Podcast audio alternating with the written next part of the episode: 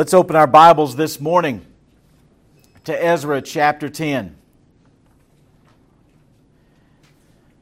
Ezra chapter 10, verses 6 to 8.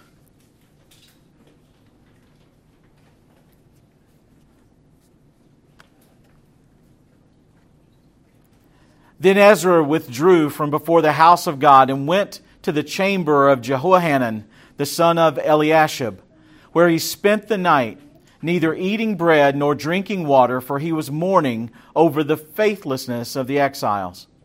And a proclamation was made throughout Judah and Jerusalem to all the returned exiles that they should assemble at Jerusalem and that if anyone did not come within three days, by order of the officials and the elders, all his property should be forfeited, and he himself banned from the congregation of the exiles.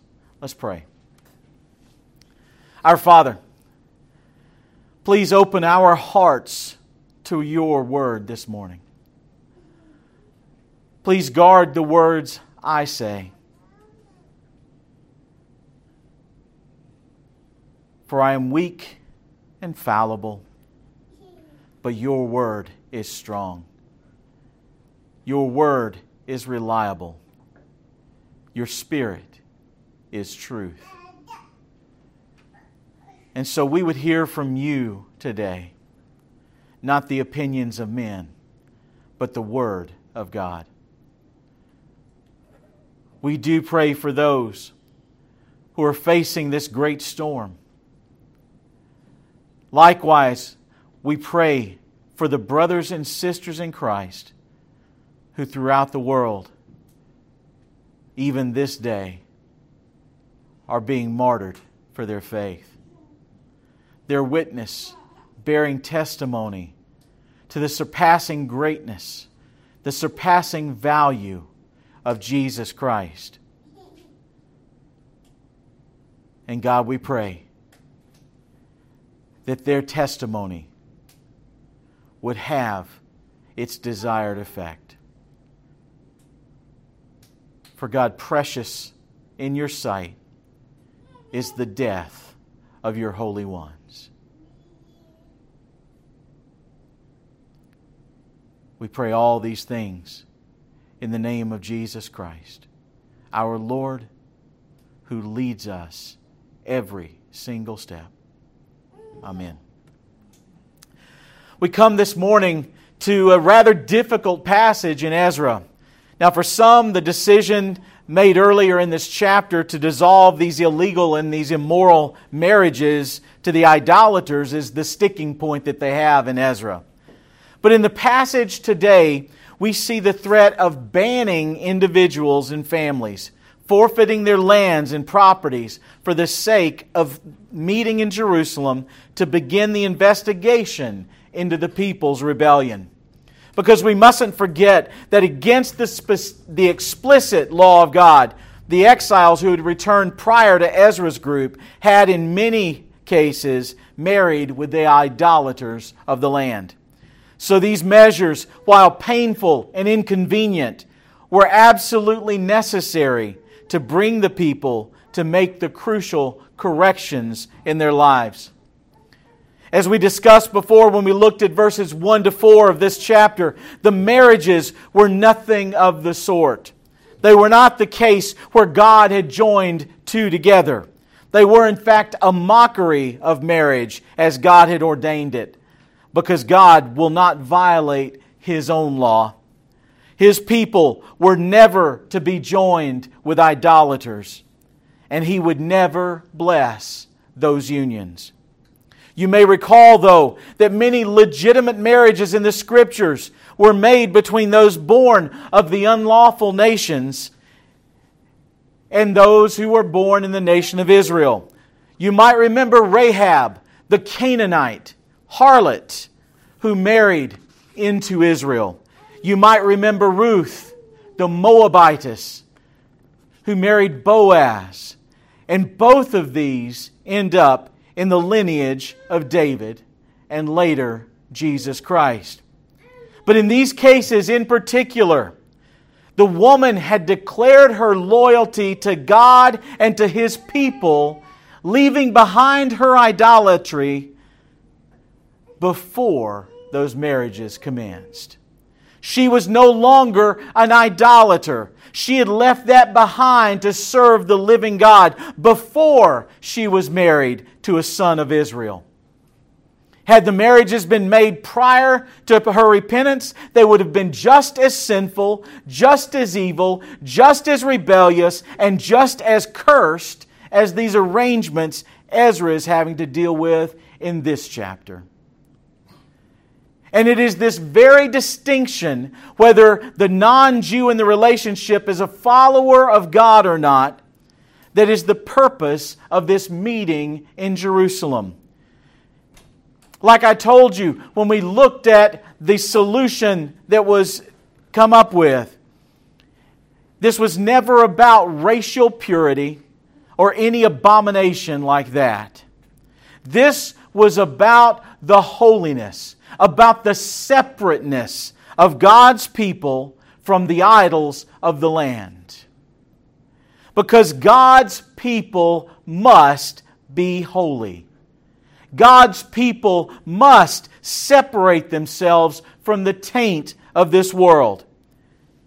And most of the life and the study of a child of God is finding those places where we are being mixed with the earthly, fleshly lusts and striking those areas down, putting them to death in our souls. This last Wednesday, we looked at 1 Peter chapter 1 verses 14 and 15.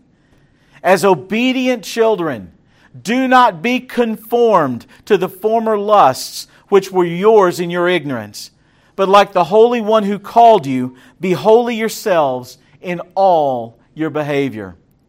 God's people, which today is the church, cannot hope to stand against the temptations and trials of the enemy if we have been infected by the passions of the world. We will simply excuse them.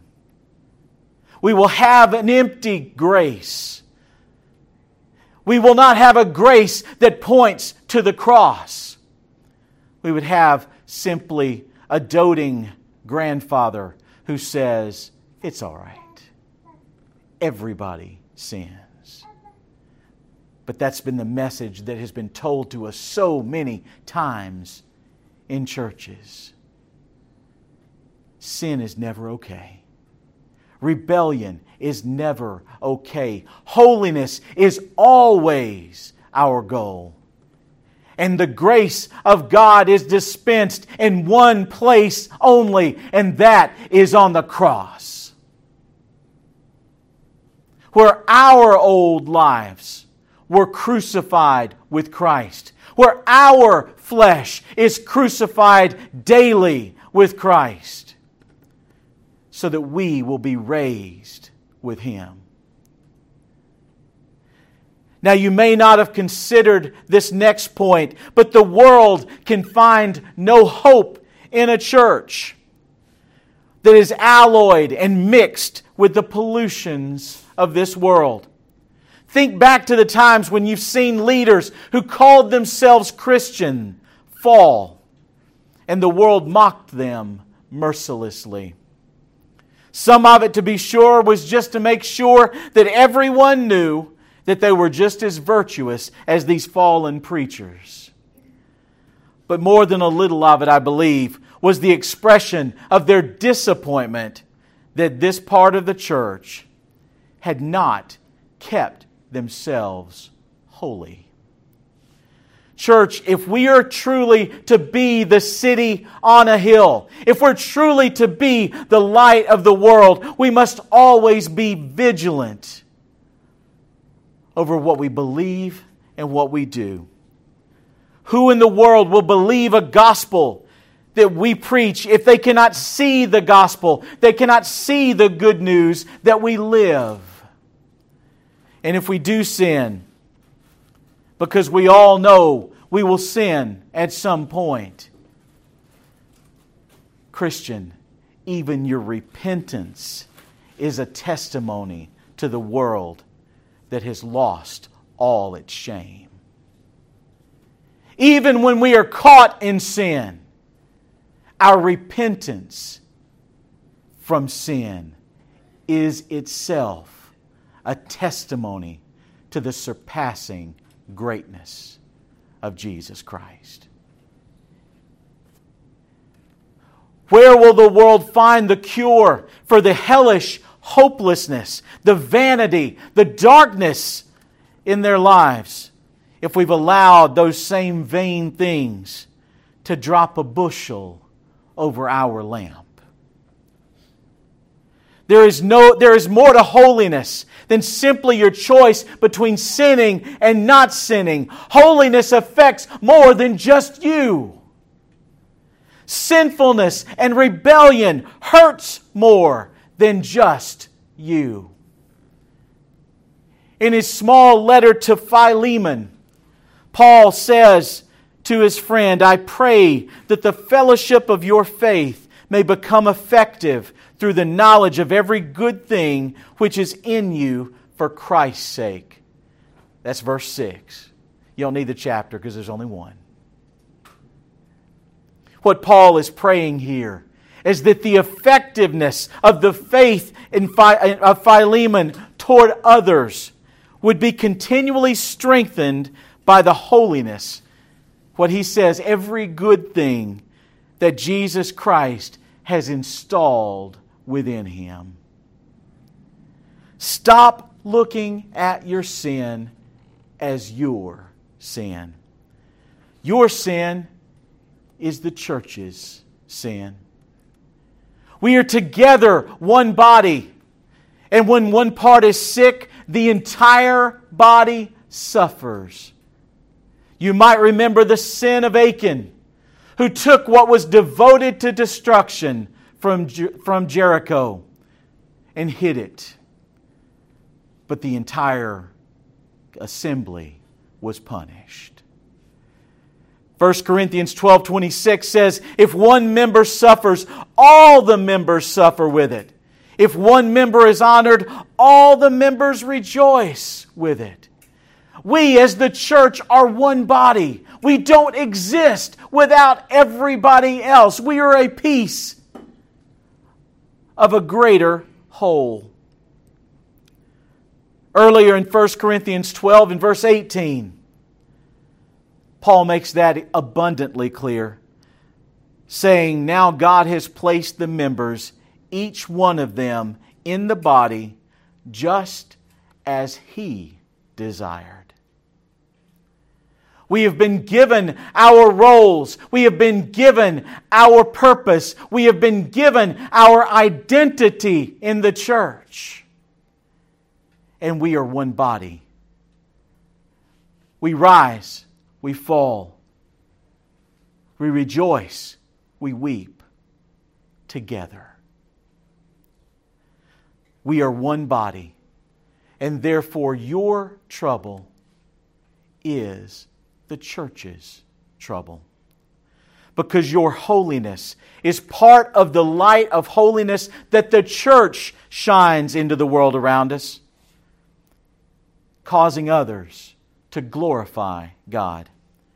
And that's the very point of our text today in Ezra. The holiness of God's people is the concern of all of God's people. Let's begin by looking at this passage at the very end of the passage, the penalties that are listed in verse 8. His property should be forfeited, and he himself banned from the congregation of the exiles. That sounds pretty harsh, even when we recall that this is the commission that Ezra was given by the order of the king of Persia. If you look back in Ezra chapter 7, verse 26, remember the, the king of Persia told him, Whoever will not obey the law of your God and the law of the king, let judgment be strictly executed on him, whether for death or for banishment or for confiscation of his goods or for imprisonment. Now, I would, could argue, as some commentators do, that Ezra was gracious in this decree because he did have the power to execute exile or imprison transgressors of the law. I could say that since he didn't move to threaten the most drastic penalties, he was showing some mercy. I could argue that, but I won't. I would rather point your attention to what the penalties were threatened for. Why were these penalties threatened to the people who were in the land? The proclamation did not say that any of those who were found guilty of marrying idolaters would receive this penalty. The penalty is threatened for those who would not attend the solemn assembly scheduled to call the people back to holiness, back to repentance. What the proclamation says is if anyone did not come within three days, then these penalties would be enforced. Now, some might whine that three days is not enough time to drop what they're doing and come to Jerusalem. We might look at it today and think, well, there may have been crops to gather, there may have been chores to be done around the house. But in the next paragraph, we're told the exact date of the assembly the ninth month on the 20th day of the month. Now, that may not mean much to us. We don't go by the Jewish lunar calendar. So let me give you the date in our calendar December 19th, 458 BC there is no harvesting going on in the middle of December. As for any other excuse, let's face it, people always have an excuse to avoid the things they don't want to do. That's the point of the penalty. While people, particularly people already in rebellion against God, may not make the effort if simply told to come to an assembly, the legal penalty attached is intended to overcome even that reluctance so that the people might come and repent. Because this assembly is important.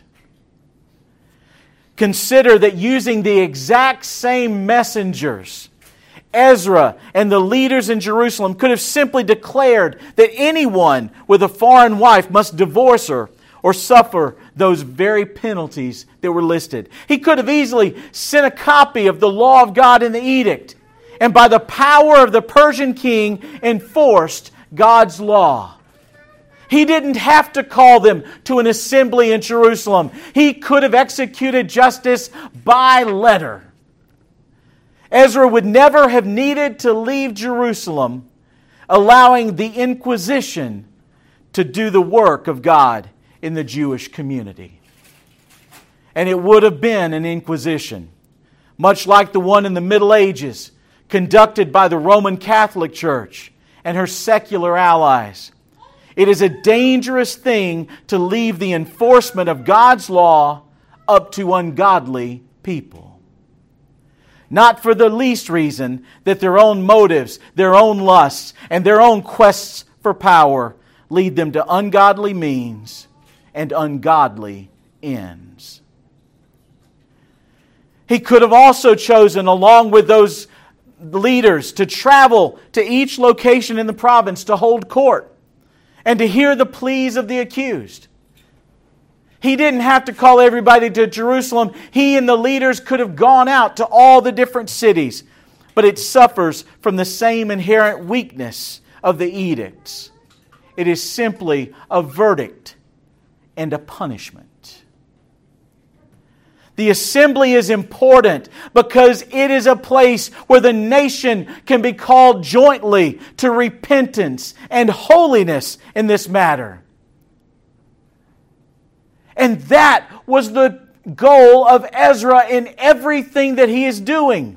You can write this down. Ezra is not seeking justice, he is seeking repentance.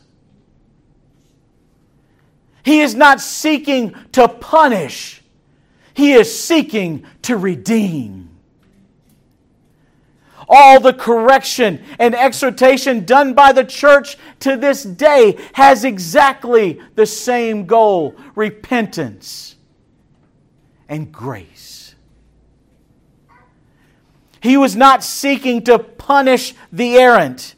Even those who went into this rebellion knowing full well that they were rebelling against God's law.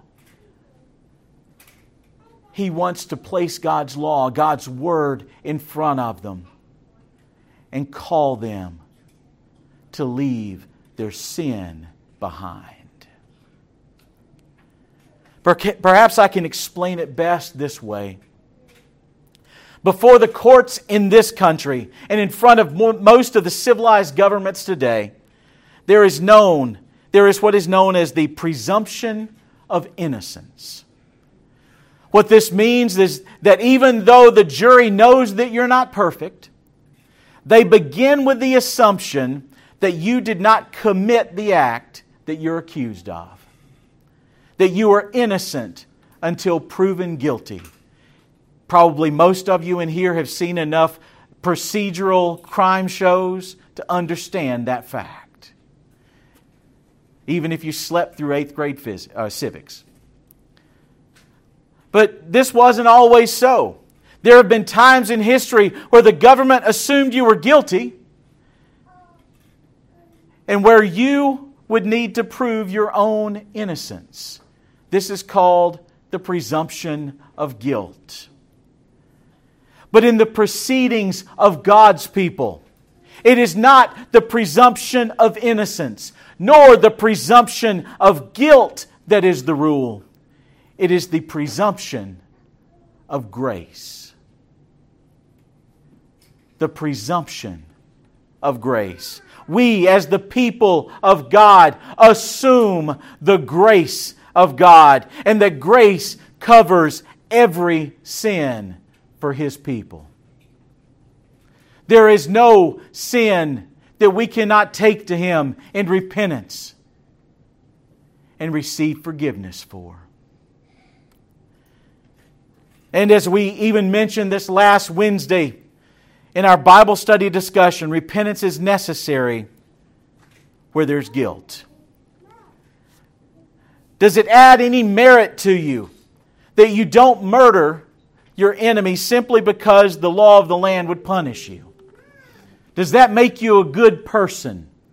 Because you refrain from putting your hands around the neck of your enemy and squeezing until the life goes out. No. Jesus answered that question in the first sermon recorded in the New Testament, the Sermon on the Mount. In Matthew chapter 5, verses 21 and 22, he says, You've heard that the ancients were told, You shall not commit murder, and whoever commits murder shall be liable to the court. But I say to you that everyone who is angry with his brother shall be guilty before the court. And whoever says to his brother, You good for nothing, shall be guilty before the Supreme Court, and whoever says, You fool, shall be guilty enough to go into the fiery hell. It is not good enough simply to refrain from the bad stuff because the law says so. We could go through the rest of the commandments. Jesus dealt with every one of them in the Sermon on the Mount. I think you get the point, though. Not doing the things the law prohibits is not enough. It's better than doing the law, things the law prohibits, but it's not good enough. We have a changed relationship with the law. We long to obey because we love God. We long to serve because we're His children who delight in obedience. That is our relationship with the law. The law tells us what God approves, what, God, what pleases Him, and we do it because we love Him. Now, you might be thinking, now hang on a second. You're not describing me. I wake up every day with a thirst for sin. I go through my day and fall more often than I stay up. When I'm alone, my d- mind dwells on sin almost continually. My friend, if this is how you're living your life, you're the very one that this assembly is for. That was the state of the people Ezra was calling to Jerusalem. That is the state of everyone the church would reach out to. Because to overcome sin, we must love God over everything. And the point is not simply to empty yourself of sin, but to be filled with the Spirit. God is not wanting to turn us into an empty vessel. He wants to turn us into the temple of the Holy Spirit. And that Spirit will bring you to love God more and more. Repent of your sin. Would you be like those who in Ezra's time refused to come and hear the word? One commentator said it this way It is God who is faithful in providing for them, but through lack of repentance, they fail to benefit from God's promises. The faithless would live in self imposed exile due to disobedience and refusal to live in holiness. Those people who didn't answer Ezra's call chose to be excluded from God's people.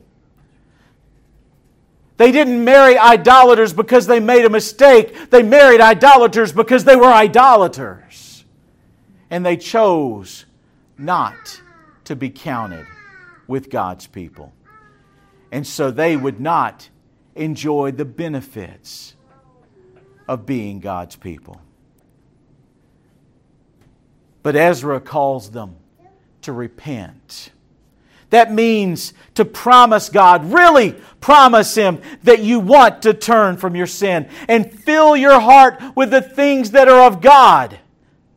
Read the scriptures He's given you for your instruction. Let your heart meditate. Let your heart linger on what you can do that will please Him.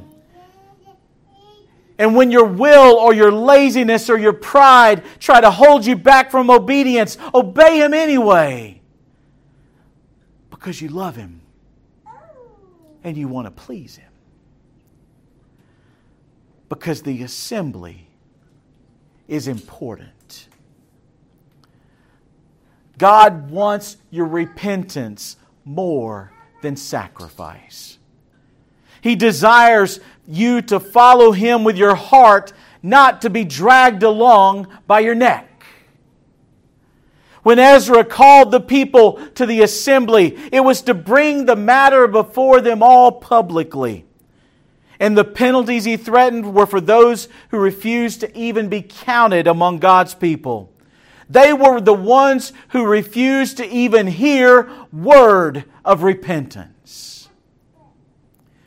They were the ones who considered obedience to God too small a thing to bother with. And the result for them was precisely the result we see if someone refuses to repent from clear sin in Matthew 18 17. Jesus says, and if he refuses to listen even to the church, that word means assembly let him, let him be to you as a Gentile and a tax collector. When someone holds to their clear sin, perhaps even denying its sinfulness, that is the surest indication they have not received the gospel in its power. They may sing the loudest, pray the prettiest, smile the biggest, but they need Jesus. They need the grace, mercy, and repentance that He brings. There are people who call themselves Christians out there whose entire Christian experience, even here with a church on every street corner, it seems like, the only experience they have is listening to television or radio personalities. I don't care if every one of every person they're listening to is preaching the 100% pure gospel, if they are not part of an assembly, a church, and have put themselves under its authority, they need to look very carefully whether they are in Christ or not, because the assembly is important. The assembling together of God's people is vital to us all as believers in and followers of Jesus Christ. Hebrews 10 24 and 25 said, Let us consider how to stir up one another to love and good works, not neglecting to meet together, as is the habit of some, but encouraging one another. The church, the assembly of the chosen who worship God alone through Jesus Christ, is God's assembly for today. We should be guarding from sin in ourselves first, but we should also help guard each other after that. In that same chapter in Matthew, verse 15, Jesus begins that discussion by saying, If your brother sins, go and tell him his fault between you and him alone. If he listens to you, you have gained your brother. But I do want to bring out something here. The word is not if your brother sinned. If your brother sins. That word sins is what in Greek is called the aorist active. It began in the past and continues through the present. This verse is not an excuse to pile on sins that have already been repented of. It is not even an excuse to discuss them. Those sins are past. Those sins are forgiven if repentance has been made. What this Matthew 8, 18 5 is telling us is if there is a continuing sin that has not been dealt with, make the assumption that your brother does not know that it's sinful and explain it to them. It does not mean that we are called to bring out every sin we see somebody do, that we become spiritual busybodies. It means that we seek only to bring a gentle light on, on ongoing sin helping the other person to see the sinfulness of that sin. And always, always, always, always, always with the heart of grace and mercy, seeking only their repentance. In fact, I would suggest that if you do not have such a heart of love above all for that person, say nothing at all and leave the task to another who is in a position to love that person and then repent of your lack of love instead. I realize that may sound harsh, but I think all of us have felt the judgmental corrections of others in the name of holiness. Because above all, church, we must be praying for each other. In the times when we are not gathered, in the times when we are not assembled, we need to be praying for each other. Ezra fasted and he prayed for the people. We can afford the time to pray urgently for each other. And the temptations and the trials that we face, even when we're not even aware of the details. God knows. And in praying for each other, pray that we as a congregation, as an assembly, as a city set on the hill, as a light, would be perfected every day into holiness, and that the light of the gospel will always shine from us. Let's pray. Our Father,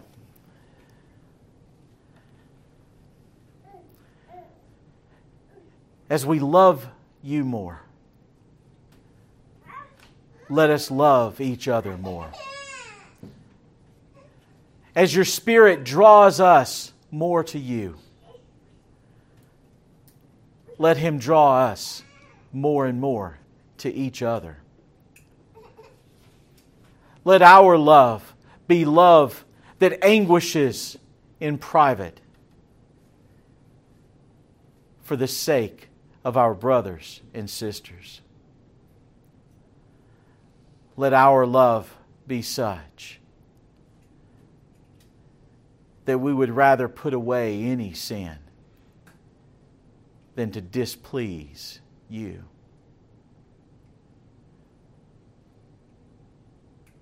God, what is there that you have not done to save us, to redeem us, to bring us out of the death of sin and into the life that begins in your gospel? You've done everything. We make no contribution until after we are made alive.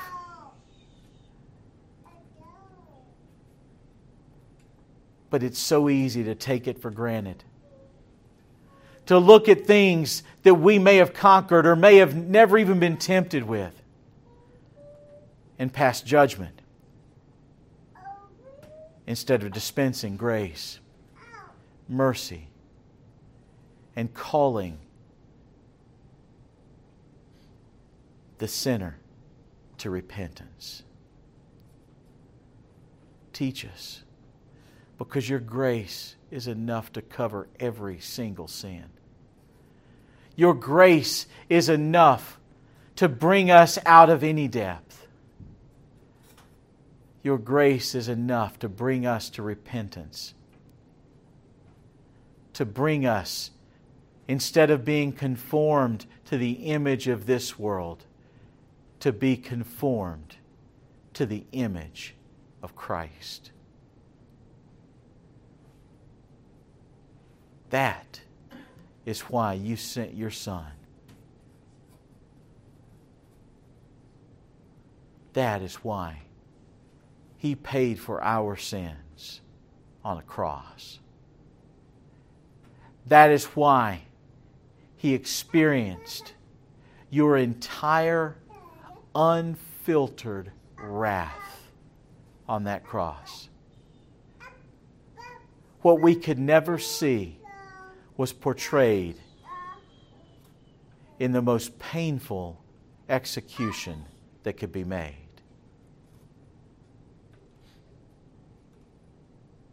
And you did all that to save us who were at, your time, at that time enemies.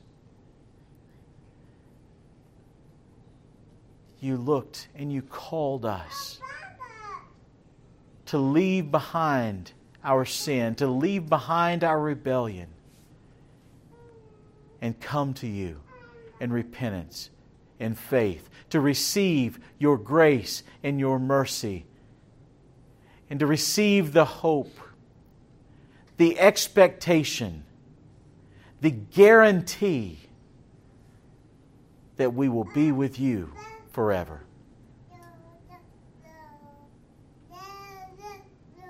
God, you are truly great. And every praise goes to you. It is in the name of Jesus Christ, our Lord and our Savior, we pray. Amen.